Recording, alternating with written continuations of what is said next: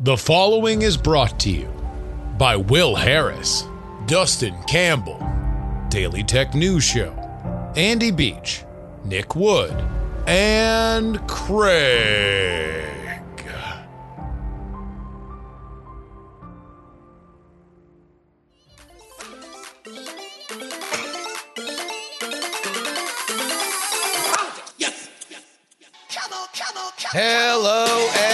Welcome everybody to the Politics, Politics, Politics program for April 6th, 2022. Your old pal Justin Robert Young joining you from Austin, Texas. Oh man. God. It's only now, only now that I am in this situation where news that I care about is actually happening that I realize how much I hated the last year and a half. God, did I hate it. Oh. And you want to know what? We're even going to talk a little bit about Joe Biden's legislative priorities in this episode. So it's not like I hate talking about that. I rather enjoy the conversation we're going to have a little bit later. I hate the fact that that was all I had to talk about.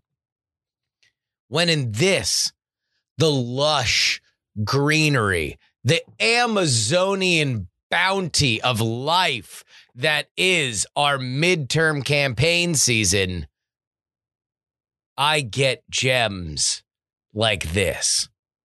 Oh, what's that? Behind the banana leaf. Ah, a stunning jewel of a conversation piece once thought, thought lost to time. Sarah Palin is back. She's running for Congress, and we're going to do a little retrospective. Not so much on the 2008 campaign. I feel like that's been talked about enough. But what's happened since? And why the most famous politician to come out of Alaska over the last 30 years is not a slam dunk for an at large congressional seat. Furthermore, we are going to talk about Joe Biden. The president, Joseph Robinette Biden Jr., is now facing tremendous headwinds heading into the midterms. He was supposed to be the legislator in chief. You don't spend an entire career in the Senate unless you're good at passing things in both houses. Well, now he has not a lot of time to work to get something done. And so he's going to go about his priorities the reverse way. Instead of doing whatever the progressives say and betting that Joe Manchin will fold, he is now going to go to Joe Manchin, do whatever he says, and hope that the progressives fold. Is that a better strategy? We discuss. And finally, with us entering into our third year of COVID, there's been a lot of revising, retrospectives, and reevaluations, not only of the disease itself, for which is a continually evolving understanding, but also the public health measures that we have implemented from then until now. Here to discuss all of that is one of our favorite voices that we have had on COVID for the last few years, Matthias Shapiro, political math to his friends and family. And I promise this is the last time he he writes about so many more things than COVID. Uh, COVID is only a recent thing, so he will we'll, we'll have him back to talk about other things other than COVID. But I had to talk to him about this because I really enjoy his thinking, and he has spent a lot of time breaking down some of the numbers on this stuff. It's a great conversation. I'm glad we're having it. But first,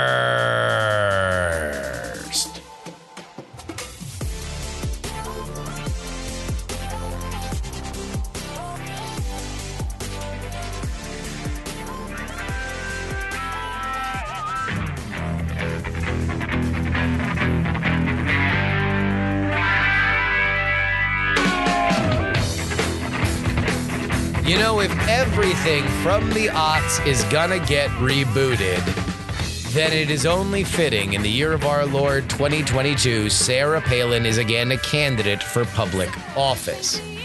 The one time GOP superstar has returned. Her daughter's grown up. Ex husband Todd, long since snow machined out of the picture and replaced by former New York Ranger Ron Duguay. Palin's target now, at least electorally, is the vacated at large House seat of recently deceased legend of the House of Representatives, Don Young. Does she have a chance? Why is she doing this? Well, let's start with the first question. The Alaskan system is a little weird. They have an open primary where she will join over 50 candidates in a vote on June 11th. So it's a pretty short porch considering we are sitting at April 6th right now. The top four candidates, regardless of party, will be on the ballot in November with a ranked choice vote for those citizens. And when you think about it like that, things are pretty good for her. She is by far the biggest name in Alaskan politics in the last several decades. That means universal name recognition. And when you are on a ballot that will include, you know, several dozen candidates, including Santa Claus, I wonder if he's from North Pole, Alaska, a real place. That should be in her advantage. Should be a walk, right? Wrong. See, here's the problem Palin's popularity in the last frontier ain't great. One pollster put it in the 30s, with over 50% sporting a negative opinion. And for these Alaskans, it's not the 2008 run for president or vice president, or the rumored fights with her running mate, John McCain, or her interview with Katie Couric. Nope. It was one Fourth of July weekend, a year after all that happened, 2009, when Sarah Palin quit her job of being governor of the state of Alaska with one year left in her that term. Political bombshell announcement out of Wasilla, Alaska. Former vice presidential candidate Sarah Palin announced that she will step down as governor with more than a year left in her term. In a statement yesterday, she says she thinks she can do more for Americans outside of government. As governor, I love my job and I love Alaska and it hurts to make this choice, but I'm doing what's best for Alaska. Emails obtained by reporters via FOIA would later show Palin under pressure from public scrutiny, public record requests, and lawsuits. Also, she emailed her assistant asking about the political benefit of divorcing her husband, although that was neither here nor there. The surprise resignation not only tarnished her image locally, but in many cases, it torpedoed her hopes for a run in 2012 for president. And let's remember that at the point that John McCain loses against Obama, part of the friction that that that the McCain team allegedly felt was that Sarah Palin was too much of a star.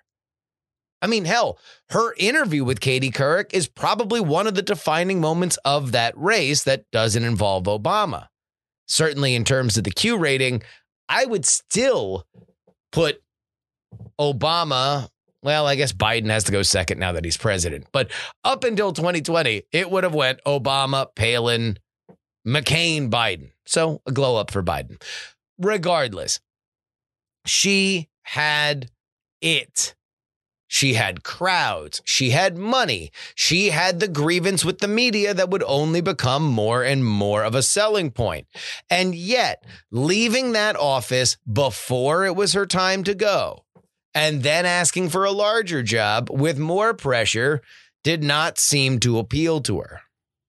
Now, I'm going to assume that somewhere in between her desire to not be beholden to other people, not have her business be put out amongst the public square, and the problems she had locally, somewhere in there lies the reason why she has not run for office since she left that governorship. In fact, her most mod- notable moment was endorsing then candidate Donald J. Trump in his campaign for the Iowa caucus in 2016. No more pussyfooting around. Our troops deserve the best. You deserve the best. He is from the private sector, not a politician. Can I get a hallelujah? Where in the private sector, you actually have to balance budgets in order to prioritize to keep the main thing the main thing. And he knows the main thing a president is to keep us safe economically and militarily. He knows the main thing and he knows how to lead the charge. So, troops, hang in there because help's on the way because he, better than anyone, isn't he known for being able to command fire? Are you ready for a commander in chief? For a commander in chief who will let our warriors do their job and go kick ISIS ass? So, what's different now? Well, for one, the world of politics now looks a lot more like something that Palin would thrive in. In a lot of ways, she is a forerunner. Loud, brash, populist, unafraid to make headlines, unafraid to, uh, unafraid to clap back. There's a lot of the Palin DNA, not only in Trump, who she often gets compared to, but I would dare say also AOC, also Madison Cawthorn, Marjorie Taylor Greene, you know, people who are in the House. What's more, largely mitigated are the sneering media gatekeepers that mocked her in 2008 and like everybody that I just mentioned in the house, she can raise a tremendous amount of money from small donors via social media, where she's maintained a massive presence. Also, this job is in DC and not Juneau, meaning that she will be a smaller fish in a larger pond. And like everybody else I mentioned in the house, she can pretty much tee off and yell about whatever she wants with total impunity while not particularly having much consequence because the numbers are so big when it comes to voting. But she's got to win first. So the question is will Alaska forgive her? My guess and I say this knowing less than a steaming pile of moose droppings about Alaska's statewide politics, is that name recognition trumps all. And speaking of that, this week, Trump endorsed Palin via his listserv, saying that it was his turn to return the favor, considering she had endorsed him so early in 2016. Now, Trump has a complicated relationship in Alaska. So I don't know if we are going to see a Trump train rally in Wasilla.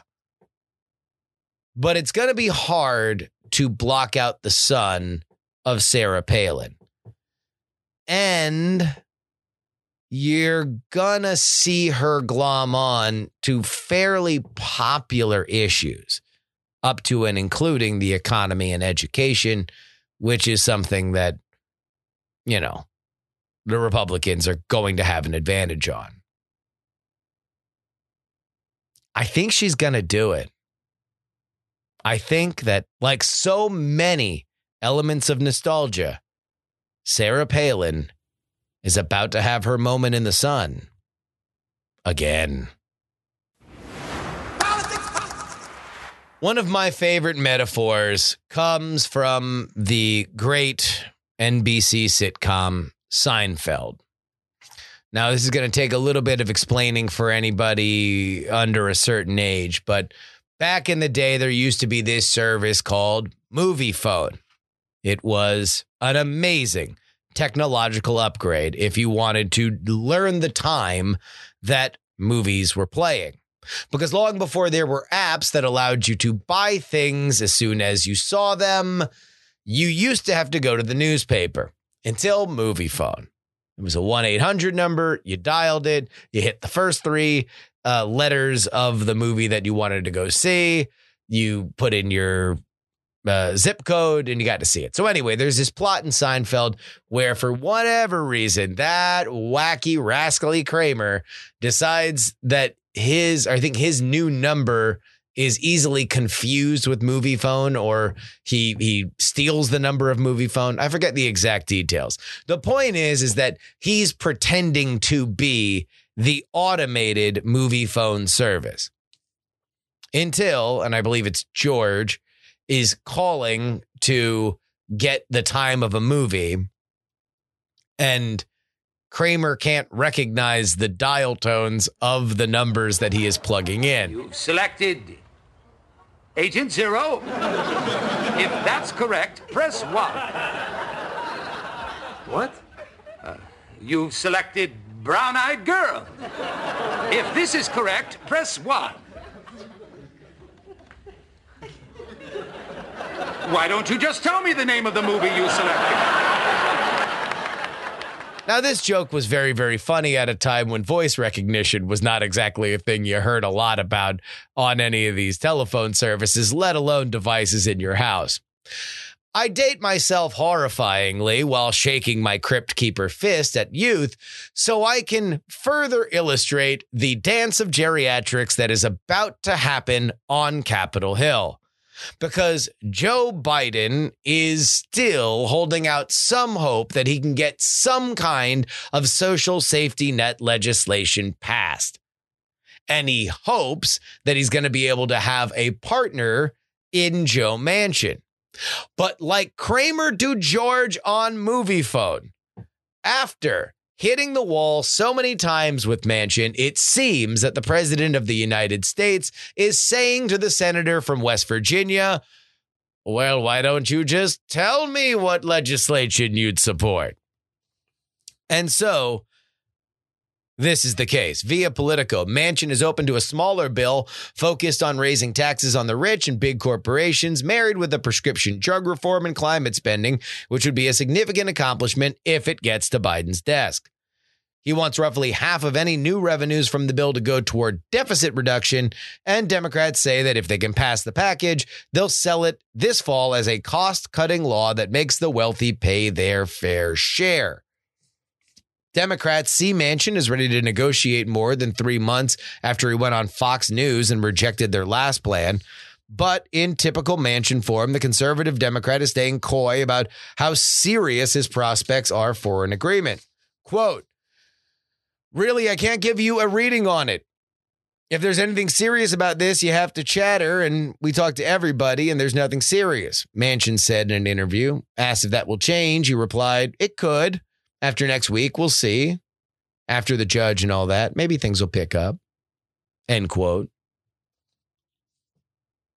Meanwhile, there are some folks in the Democratic Party that are not exactly pleased that everything's so Manchin, Manchin, Manchin. Again, from a different story in Politico. The recalibrated approach has not been received well by the entirety of the party. Progressive lawmakers and strategists have taken early aim at the proposed increases in defense spending. Operatives argue that the White House's focus on deficit reduction is merely an effort to, to appease moderate Democrat uh, senators to unlock their votes on Biden's domestic agenda. They view the billionaires tax as a fig leaf to the left and stress that the midterm pitch cannot simply center on attempts to stifle GOP criticism of frontline members. And so, Joe Biden faces a challenge that he has not been able to overcome wrangle the progressives. Remember, everybody knew that Joe Manchin was going to be recalcitrant. Even if people didn't see Kyrsten Sinema also joining his side, the fact that Joe Manchin exists means that things are only going to be able to get so expensive and so green. But years after the progressives screamed and yelled and howled about how Obama pre negotiated and capped the ability to really, really, really affect change in this country, Joe Biden did what the progressives wanted. They didn't pre negotiate, they went in big and they didn't relent. And they failed. But does that mean that Biden can count on the progressives knowing they failed? Are they going to be willing to go along with whatever Joe Manchin says? Or are they going to be like they were with the BBB bill and hold firm to their beliefs, even if it's at the cost of progress to their administration? And furthermore, can the Democrats survive more infighting? Some Dems, at least some that listen to this show, curse the names of Sinema and Manchin with more frequency than the opposition party. And let me tell you, when you are dealing with the brand and the brand of the Democrats is, well, they're in charge now, but I don't think they're going to be able to do anything. And the problem here is not the opposition party, it's people within this party. And I don't have a chance to vote either of them out. Oh, brother, that ain't exactly a recipe for voter turnout.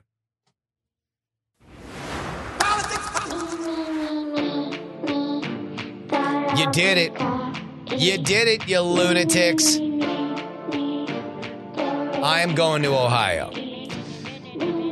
I'm going to Ohio the 20th through the 24th. That is in the home stretch of that race. I'm going to try and catch as many people speaking in as many places as possible. You guys did this. You, the listeners to this show, you bought my tickets. You bought my rental car. You are going to buy my hotels.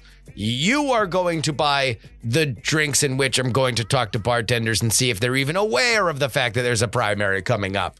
It was all because of you. And I would like to thank you for doing that. It's very nice of you. You are the most amazing and supportive listeners to this sh- uh, to any show ever. Because I'll tell you what. I mean, I don't want to. This is a little inside baseball, but I know a lot of podcasts, and I know some that have a substantially larger audience by the download numbers than we do. But nobody, nobody goes listener to support, financial support like you guys do. Thank you for believing it's worth it. If you would like to support this cause, as I not only go to Ohio, but Pennsylvania, Georgia, and many others throughout the next few months, you can head on over to takepoliticsseriously.com. Just go ahead and uh, sign up at the $3 tier. That gets you two bonus episodes each and every week, hustling for you the $10 tier, which a couple people have upped their pledge to, you get your name read at the end of the show. Thank you to everybody for doing that. Uh, uh, real quick note thank you to everybody uh, for for uh, uh, uh, writing and emailing in from Ohio, letting me know that you are uh, uh you, you want to uh, see if there's a meetup. You want to invite me to your house to crash. I, I, I greatly appreciate that. That is that is uh, uh, uh, amazing. The one thing that i will say is that I, I don't know where i'm going to be. You know that's the thing about these trips especially when i i don't know where the events are going to be. I, I can't be beholden to any one place. Now depending on the schedule, if at a certain point I know that there's nothing else that's going to happen and I'm flying out of somewhere or I'm going to be flying out of Columbus, the the best hope for a meetup would be my last night in town in Columbus. But even then, we're gonna have to get closer to the event. It's gonna be catch as catch can, is all I'm saying. But thank you to all of the Buckeye listeners to this show that uh, uh, you guys are showing your support because even mentioning it, um, you know, you I, I, got a got a ton of support. Uh, so thank you guys for that. One last thing uh, for people who are in town for Founders Day. The unofficial official PX3 meetup is going to be at the Fang and Feather Saloon. That is at a facility called Wizard Academy on Friday afternoon. Follow me on Twitter at Justin R. Young for more details on that, but it will be around uh, happy hour time, like Friday afternoon. So uh, Tom Merritt will be there, Andrew Heaton will be there, all sorts of fun uh, voices that you have heard on this show. So if you can make it out Friday afternoon, that's when it's going to be. You will uh, be able to watch all of us very solemnly drink whiskey, and then we'll all hang out. But first, it'll just be you guys watching Tom and Heaton drink whiskey. There we go. TakePoliticsSeriously.com.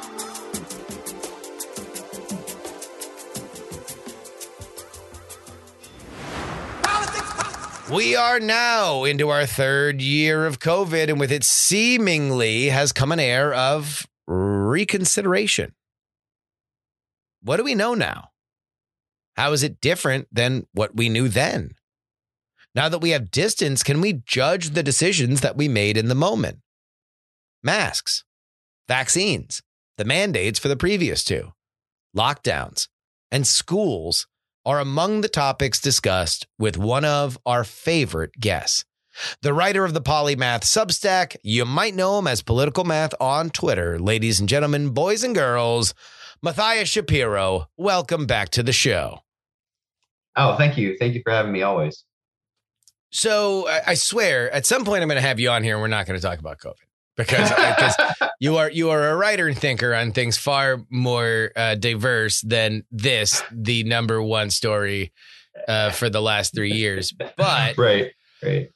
I did when I was thinking of somebody to have this conversation with you. You you immediately popped up because we're at this very weird inflection point now where Mhm. we're, we're we're a year away for, from thinking we were done and then Mhm. having it definitely not be done.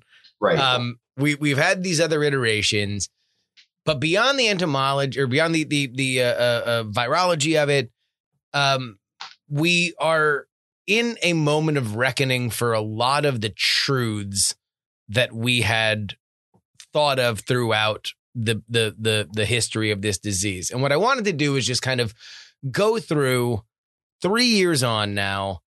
Uh, what do we know? Mhm. What do we?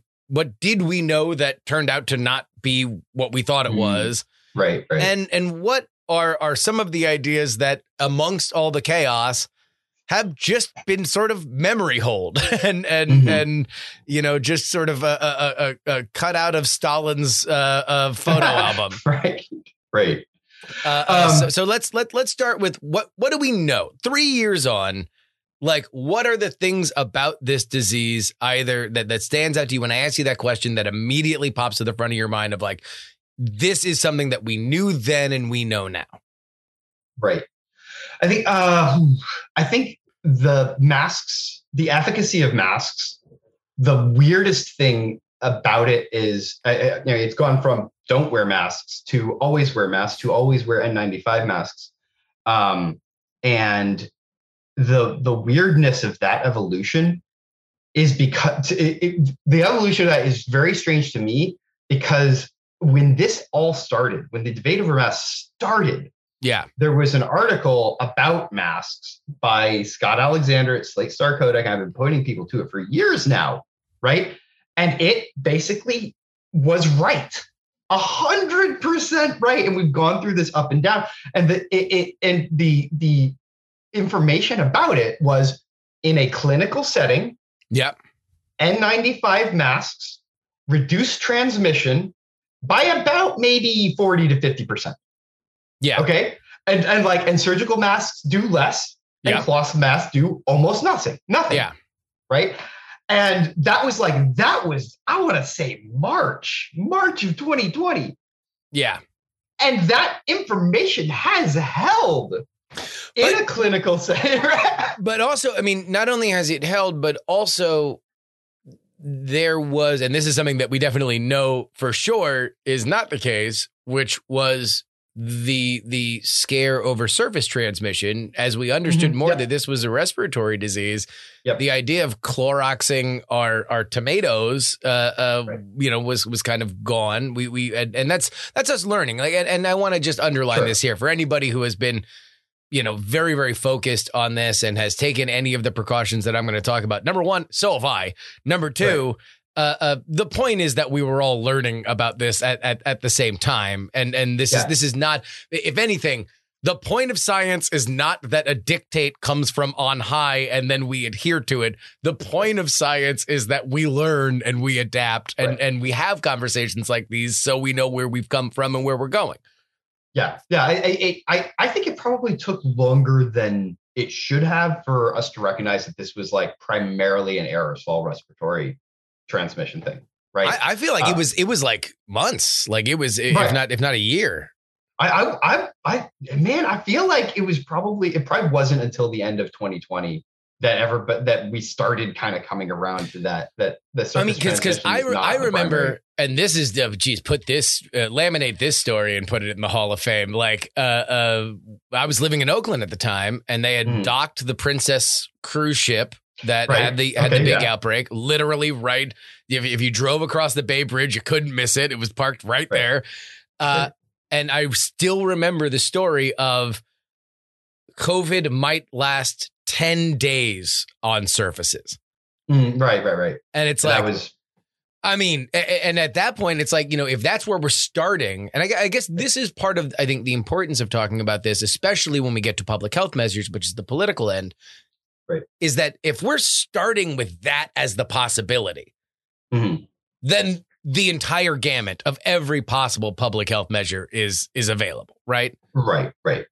Yeah, and so so there uh so yeah, surface transmission is a big one. Uh masks, I think I think the, the weird thing about masks is I'm, I'm saying the N95 masks are effective at reducing transmission, but it's but it is also inside a clinical setting. So you've got like medical professionals. Yeah. the, like that was in it.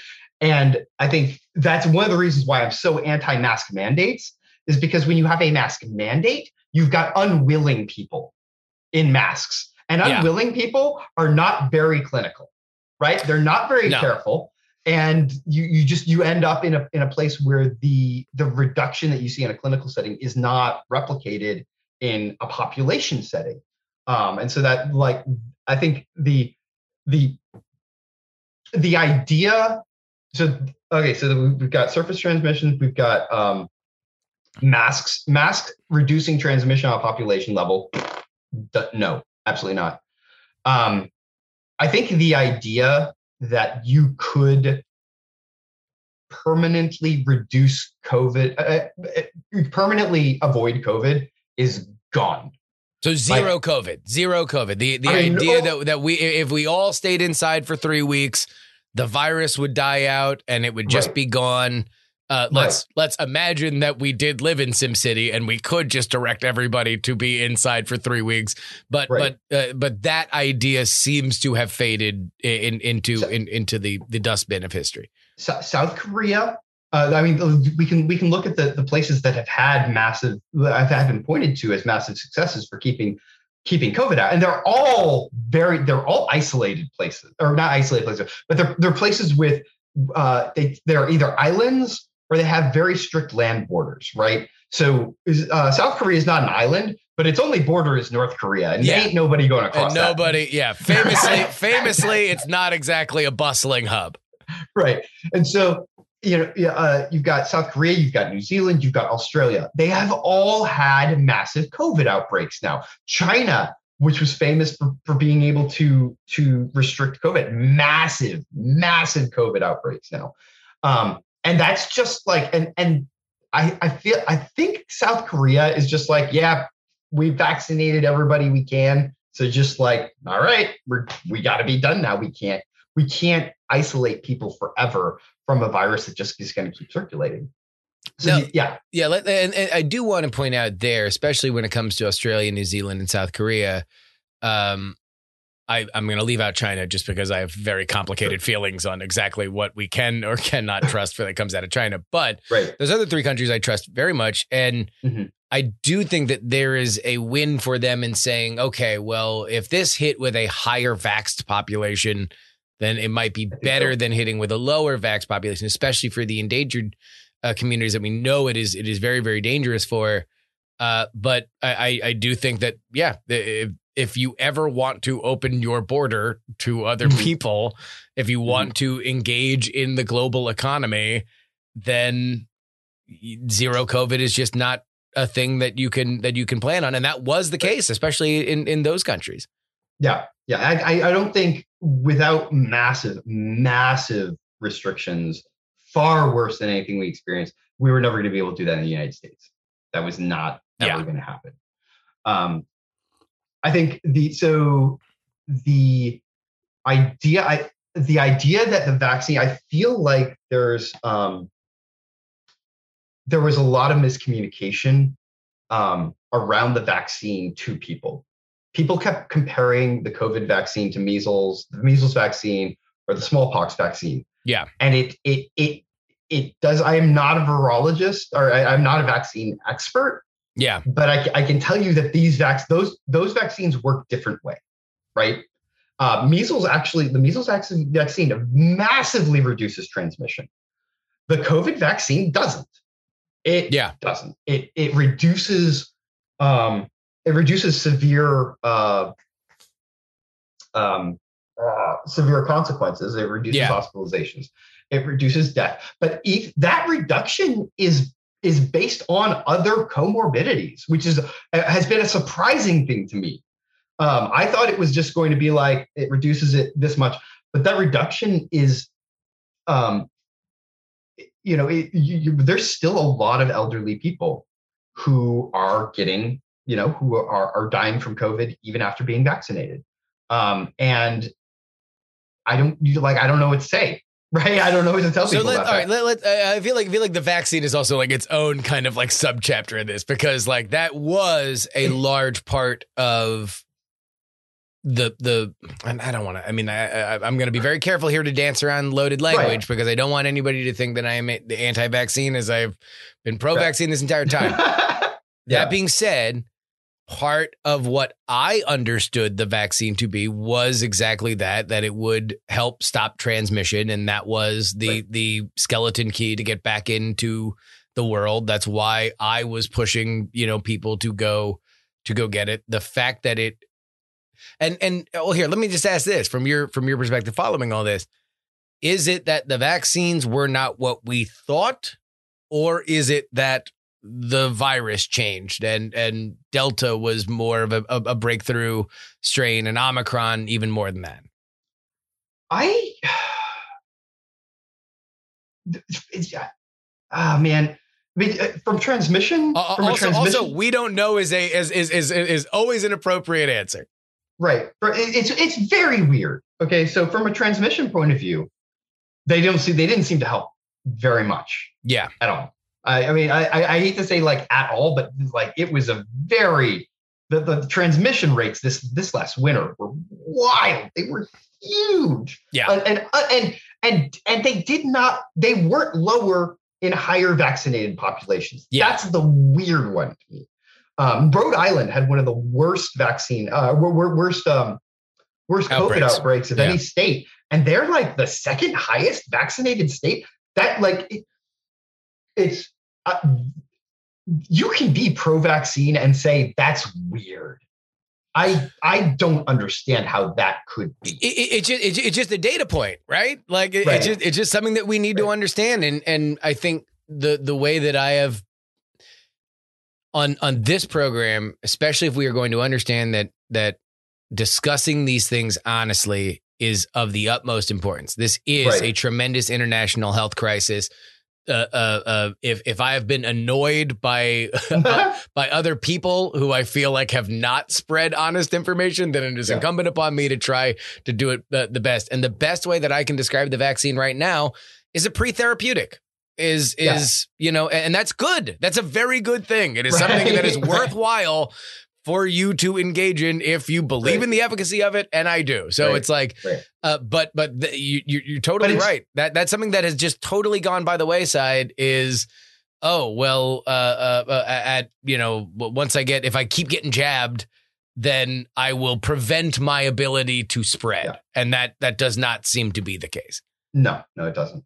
Uh, and I, I- I think I think you're right uh, in calling it like a, a pre-therapeutic, and that's fine. And but I, I think that with that reality, um, we have to.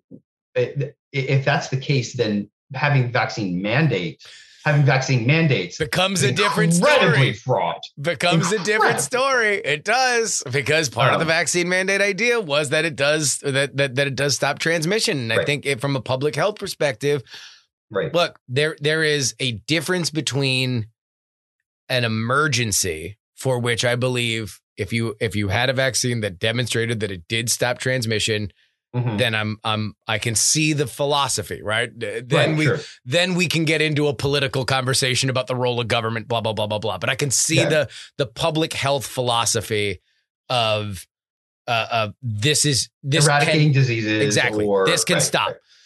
if it's if it's a pre-therapeutic, then it's like okay, this is a health drive. This is this Right. is a thing that we need to incentivize. It, it, it Sure. is it is less incumbent on it being an emergency be, beyond you know. Uh, And it- it it's not becomes a much- tool for it.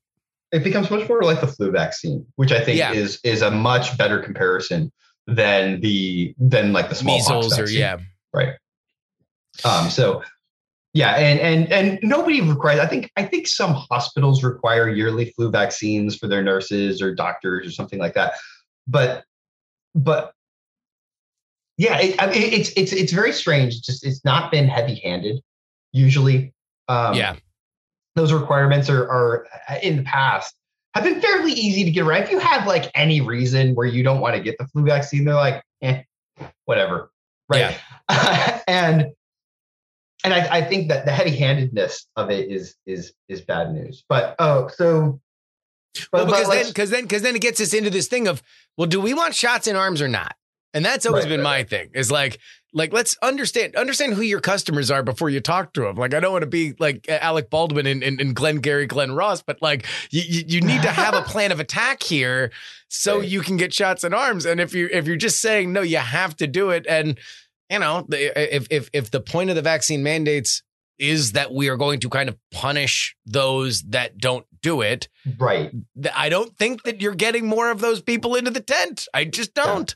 Yeah, I, I think uh let's see. I'm uh, trying to think of other other topics that have been ignored. I think you mentioned herd immunity. Yes, let let, let let's That's get into a that. Big one. Let's get into that. we we definitely i definitely everybody thought oh everybody you know and, and this is uh, like and it was either like oh everybody's either going to get it Yep. we're going to get vaccinated then we're done no we're not i mean it's covid covid covid is just a reality of the world going forward I mean, people yeah. can be reinfected people can be reinfected Mhm. people who have been vaccinated can be infected um, people who've been vaccinated multiple times can be infected it, it, it's it's this is clearly just a disease that goes around now um, and which is not what anybody expected no, no. I mean, uh, uh, you know, from my personal perspective, I I got COVID despite the fact that I had been uh, J and I, I had both J and J and then a two shot Pfizer. oh wow Series. okay Got Omicron, gave it to my buddy who had Alpha. Like who, Right. had, who had alpha, you know, uh, two years previous. So it's like, Yep. uh, uh, uh, there's there's just a, a a thing there. So how do we handle that? Because like herd immunity was at the center of a lot of the conversation about vaccine drives. It was at the heart of a lot Yep. of the conversation about the anti-vaccine people. The anti-vax movement were like, no, the point of herd immunity. It was it was the reason why Sweden initially uh, uh, did what they did, where where they were pushing uh, uh, for lesser uh, Yep. restrictions so they could get to herd immunity faster. Um, so I, I think that, um, it's, uh, I'll, let me let me give you my Yeah. plan of attack. Okay. Yeah. I'm, I'm 40 years old, and I my mom is in her 60s, and my grandfather is still alive. He's in his late 80s. Right. Mhm. Um, I have recommended to my grandfather, and I think he's done this. He goes he goes to the the, the doctor like multiple times a month, right? I mean, the dude is in his late 80s. Um, and I think he might have gotten a fourth booster by now. Uh, and he will probably get boosters because they have them. They have them at the hospital. The doctor's like, "Hey, do you want a booster?" And he he hasn't suffered any. He he has not had any sort of like uh, vaccine sickness Yeah. or uh, any reactions, and that's fun, right? Like if someone was having reactions every time they got a shot or a booster, then I'd be like, "Don't get them all the time." Yeah. right? Uh, but he doesn't. It doesn't seem to impact him at all, and so he, he he will probably get a fourth booster. My mom, I recommended that she get a booster. I'm not sure I would recommend she get another one because it does it has impacted her slightly more. Um, and uh, yeah, but, but she's reasonably healthy. I have got I've gotten the two shot vaccine. I am not sure I plan to get a booster. I'm not. I, I haven't gotten COVID that I know of. Yeah. Um, and so, you know, I, I'm curious. I want to see what's going on here. Let's get that COVID. No, um, but but it, it's it's everybody. Everybody has to kind of make their own decisions moving forward, and and and that decision is to be it's going to be multivariate, right? Like, how do I respond to the shot? Is if uh, do uh, is this going to stop me from getting it? How severe? But the the one thing that I think is still not not as well recognized as I think it should be is that COVID seems to have a massive, massive, massively worse situation on people who are obese. Yeah. Um, obesity seems to be like outside of age, the number one bad comorbidity, right? Um, and if like if your goal is to just like uh, it, it's it's funny because I'm like you I I hate to say you should get in shape because then then you'll respond better to COVID. You should get in shape because being in shape has all sorts of great health benefits. There's a lot, yeah.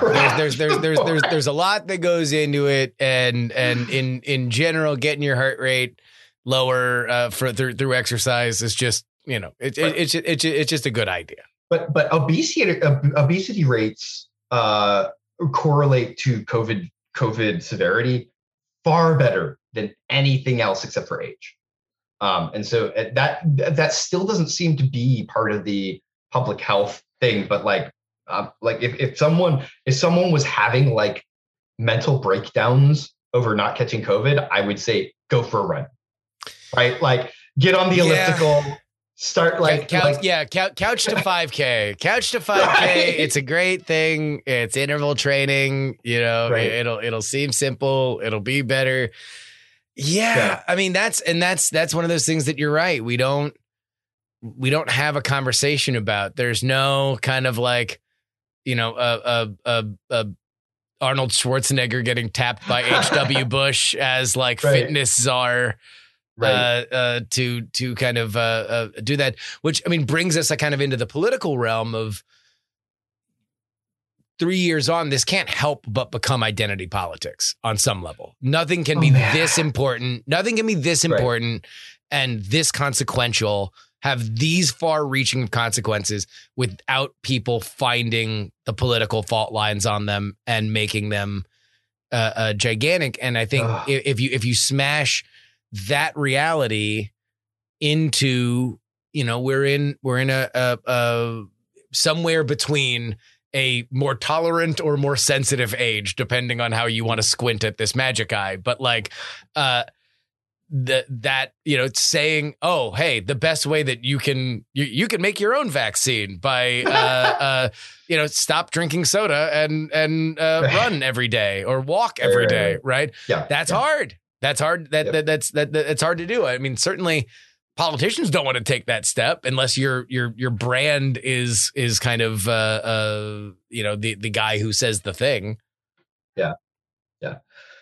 Uh, um, Uh, all right, here I, I got I got something here for you Sure. because I had this very weird reaction that I didn't know how I wanted to feel about my own initial uh, uh first first blush on it. Uh, Joe Biden, President of the United States, has changed his COVID czar, and I was very excited yes. that it was Ashish Jha, uh, who I like mostly because I enjoy his Twitter, and I didn't Yes. know and and also he seems to be closer to how I tend to think about COVID. So Yes. I, I I I but I like I also know finding people for whom you agree with on Twitter is often the least healthy thing to do on the planet. So I felt I felt a little conflicted about it. Although in my heart I I think he seems to be pushing for uh, uh, at least from what I've what I've liked the most about him is that his policy is hey use mitigations and specifically lockdowns when you need to. And as soon as you don't need to do them take them away because you're you're lessening their impact. And I think that's a very important message. He he and I, I I've- I've disagreed with him on a couple of things. Uh, I think he's a little bit more pro mitigation than I am, but not much. And and he is definitely a part of the sort of the chunk of expert experts um, who are who place a very heavy emphasis on getting back to normal.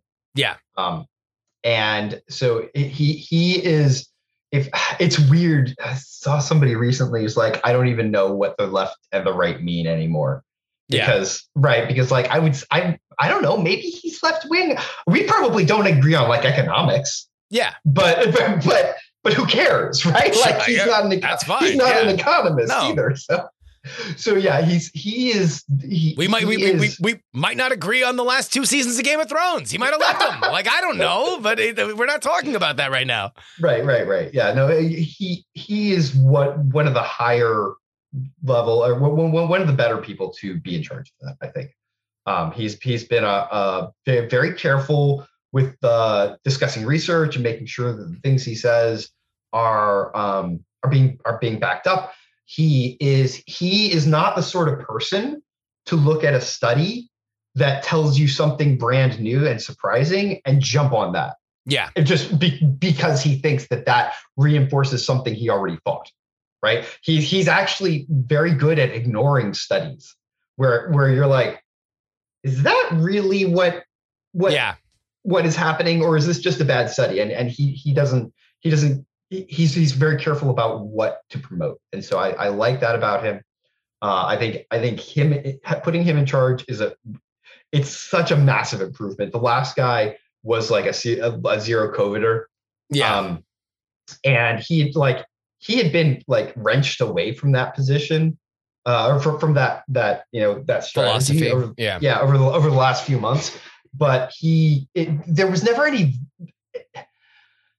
he never seemed to to admit that right? And and that's one of the really frustrating things like eh, we're talking about all the things that have sort of changed under our feet and there's a certain group of people who are like no they haven't i we've always been doing this which is like, weird. It's weird. I, I and and I, I, I get it. This is where I think the identity politics comes in. Is that uh, the the things that I feel like were the most damaging through this entire process is people started equating the messy world of science with the prescriptive and uh, promotive world of public health policy.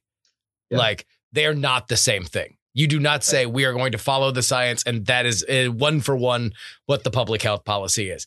Like public health policy has to trail the science. It has to make sure what the science is saying is exactly a, a, a problem for which you then draft other very specific solutions to, to to do it. And I feel like that's where we got into this thing where now nobody wants to admit they were wrong because then because these two things were tied so tightly together, you have to say, oh, and then this thing that I did now has consequences because I screwed up. Right, right. Well, I, I think there, if we're trying to to mend fences and build bridges, Yeah.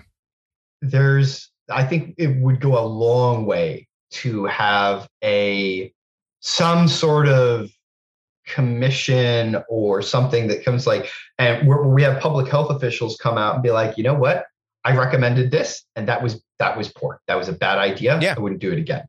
Right. Um, instead, you end up every. It seems like in the world of public health, it's just another another prescription, completely ignoring all the ones that we've done before. Um, and and I I think people even at this late stage, and I I, I feel like I'm losing these people. Um, I think some people are still willing to listen as long as the new information comes along with it, and, or the, the new the new policy comes along with an admission that we made a mistake in the old one, and we recognize that mistake, and we're not going to do it again, and like that sort of thing. Um, I, I I think people would respond positively to that because I respond positively to that. But when I when I throw that idea out there, some people are are they are they are over the event horizon. Yeah. They are so upset by what has happened and and the the lack of admission so far that Yeah. you're never going to bring them back. They're gone. Um, And that's that that to me is it's bad. That's a bad thing. You don't want to you don't want to do I mean and and for you know realistically and also it's like let- let's let's understand that a lot of our interaction with strangers are on social media for which you know nobody nobody's super excited and really open to new ideas and saying like I know what I'll do. I'll log on to Twitter or Facebook.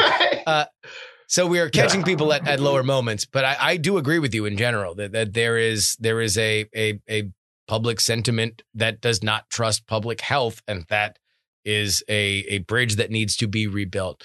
Uh, last thing, and then I'll get you out of here. But I think this is one of the more consequential ones that I do think has gotten, thankfully, a reexamination, and that is a realistic look at the cost, especially of the 2020 lockdowns. Mm, We've seen yeah. major media outlets that that previously, you know, uh, uh, uh, I don't think you'd see stuff like this reported in 2020 uh, of, you know, uh, the fact that in 2020 you were more likely to die of an alcohol related uh, uh, Right, fatality than you were of COVID.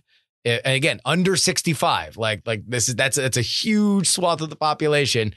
Uh, uh, the the fact that we have seen the the kind of uh, uh, uh, anger and vitriol, we've seen this kind of warping of of of, of society. I think that the, the reexamination of what it costs, and it's again, my point is not to say that it.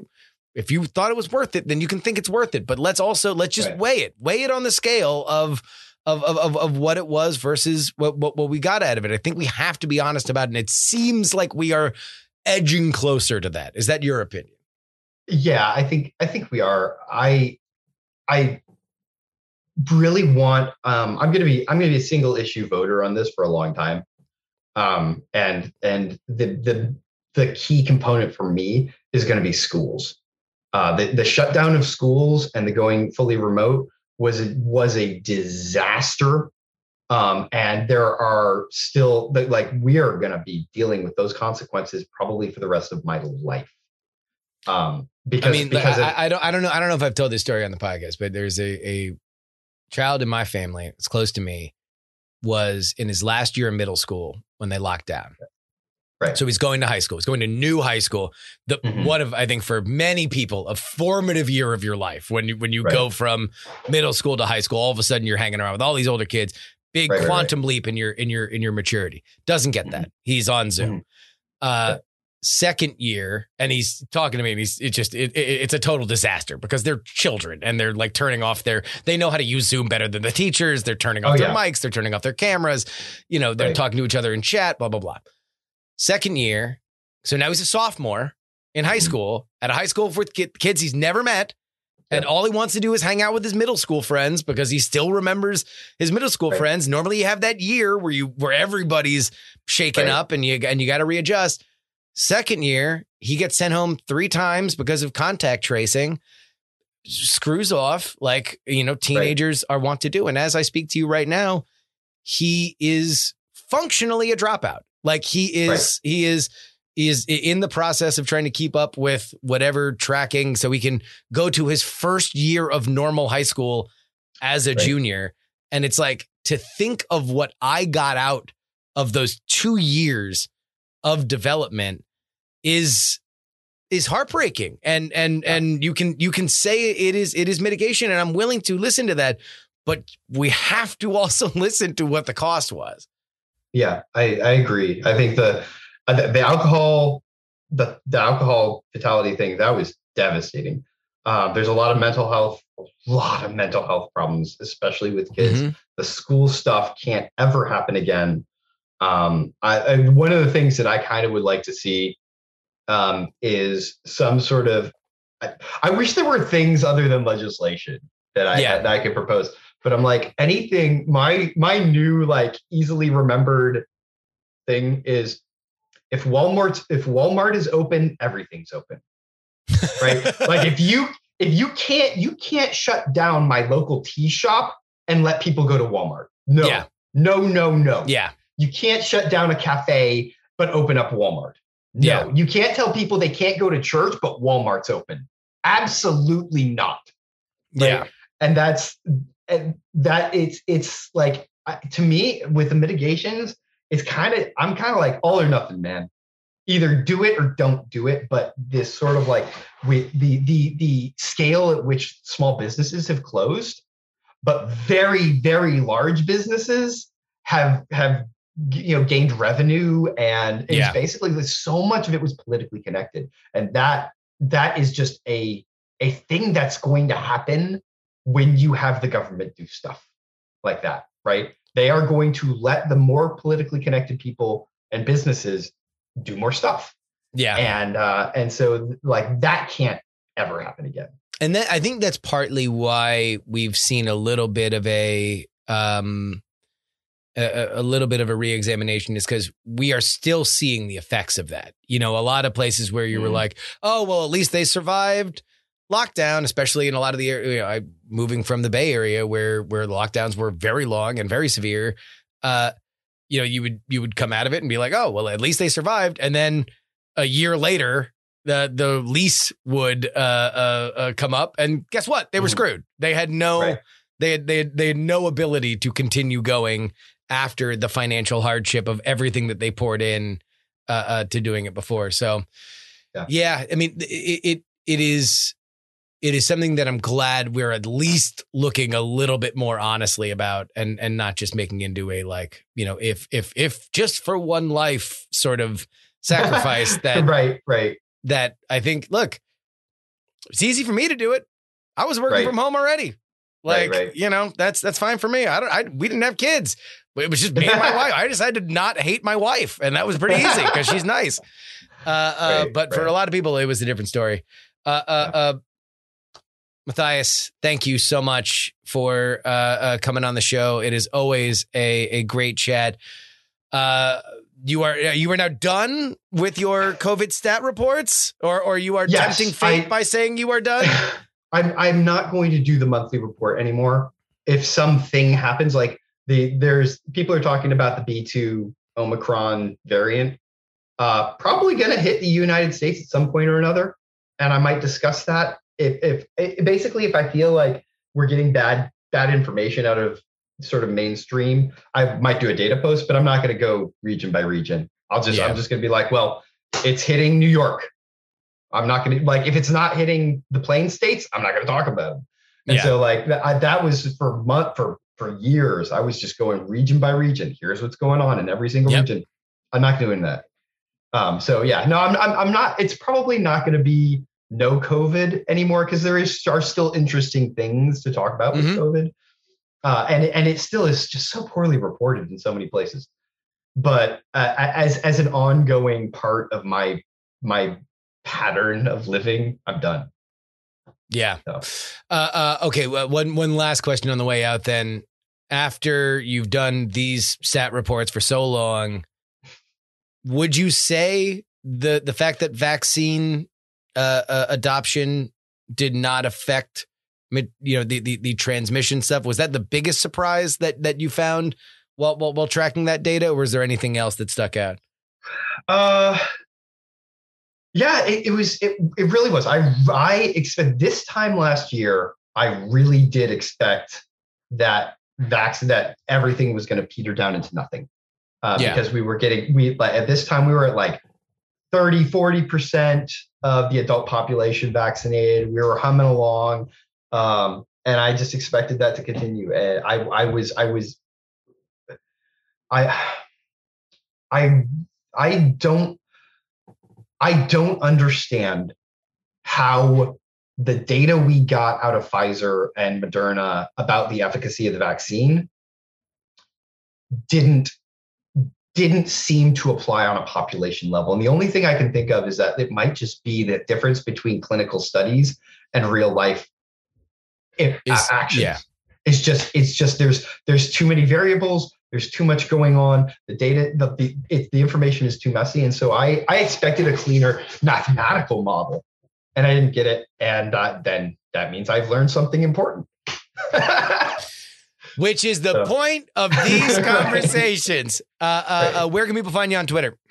I am on uh, on Twitter at political math, and uh, I have uh, polimath p o l i m a t h at uh, substack.com is where I do my best writing. I think. Uh, and I would agree. Uh, uh, happy subscriber there, and I believe you should be as well. Thanks again for coming on the show, buddy. Thanks so much, Justin.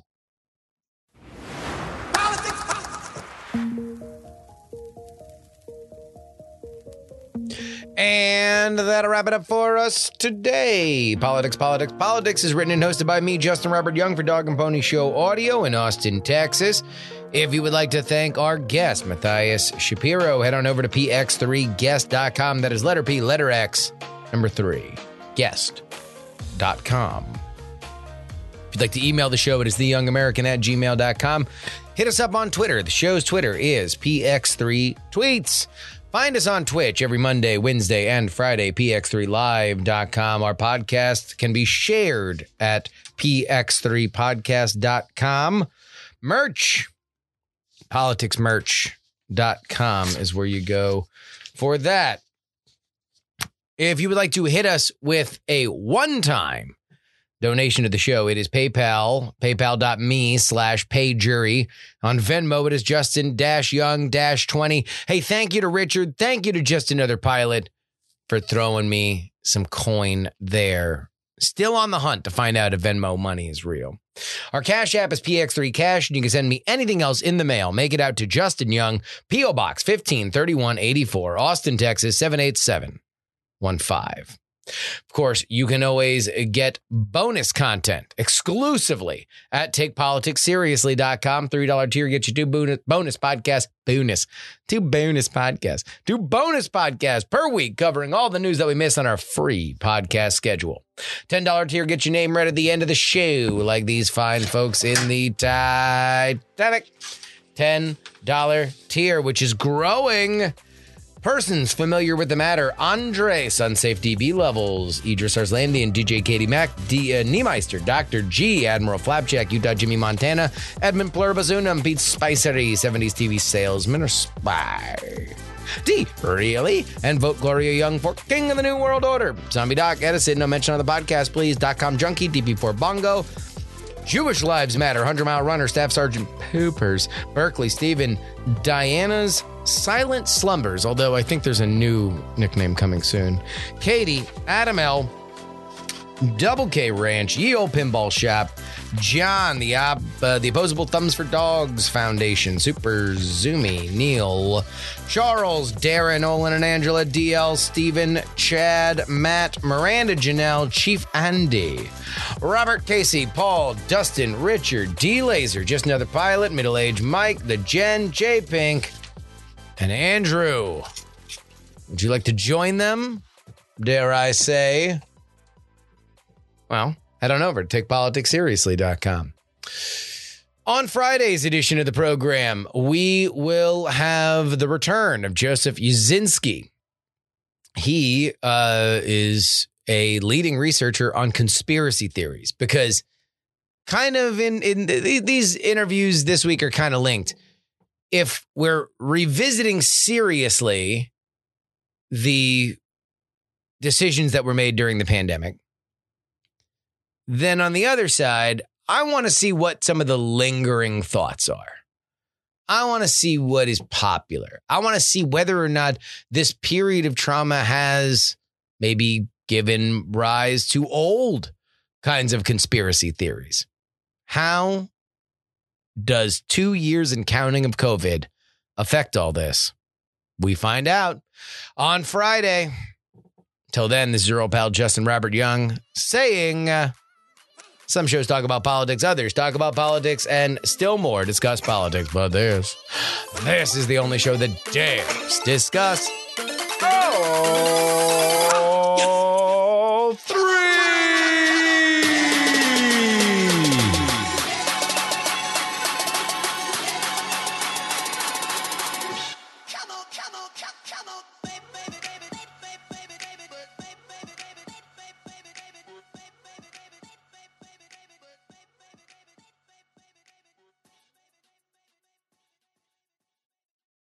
Diamond Club hopes you have enjoyed this program.